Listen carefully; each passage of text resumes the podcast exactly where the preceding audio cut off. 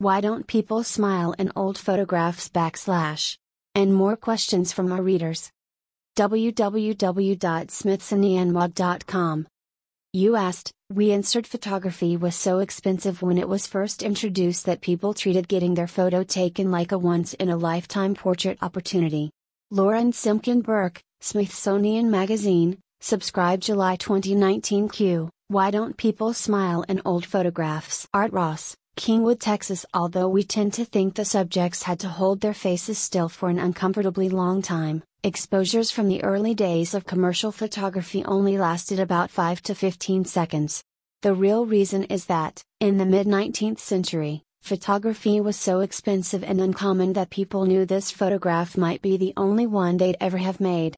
Rather than flash a grin, they often opted to look thoughtful and serious, a carryover from the more formal conventions of painted portraiture, explains Anne Shumard, senior curator of photographs at the National Portrait Gallery.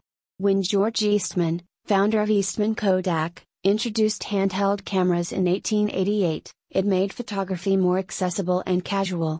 Photos from around the turn of the 20th century include a lot more candids, and a lot more smiles. Q. Which animals have the best distance vision? Do animals experience nearsightedness and farsightedness? Laura Beamer, New York City rhinos and bats tend to be nearsighted, but they make up for it with superior hearing. Owls and eagles have the best vision, the latter can see distant objects eight times better than humans. While there might be individual animals that see worse than others in their species, survival of the fittest tends to weed them out. Stephen Sarro, a supervisory biologist and curator at the National Zoo, says an owl with bad vision won't last long in the wild.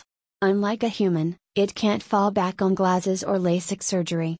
Q. When did Americans start to worry that foreigners were interfering with U.S. politics? Anonymous in the earliest days of the Republic, says Jon Grinspan, a curator at the National Museum of American History.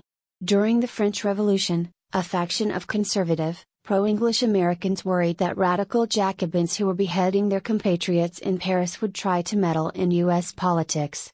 That fear led to the 1798 passage of the Alien and Sedition Acts, which, among other things, tightened restrictions on criticism of the government and loosened those on deportation of non citizens.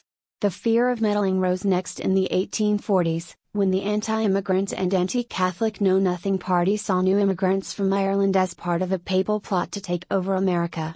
Q. Why did the Vikings, who lived in Greenland alongside the Inuit for several hundred years, not spread European diseases like the Spaniards did several hundred years later? Phyllis Schmutz, Nesconset, New York location, for the most part, says William Fitzhugh, director of the Smithsonian's Arctic Studies Center. When the Norse arrived in 985, and until they left in the 1450s, they settled on the southwest coast of Greenland, far away from where any Proto Inuit people lived. Starting around 1350, the Proto Inuit Thule people migrated to this region. But unlike in the Americas, where trade was frequent, there was minimal interaction and no cohabitation between Europeans and indigenous people in Greenland. European diseases, like measles and tuberculosis, made their way to Greenland in the 17th and 18th centuries, as Denmark started to colonize the island. It's your turn to ask Smithsonian. Like this article? Sign up for our newsletter.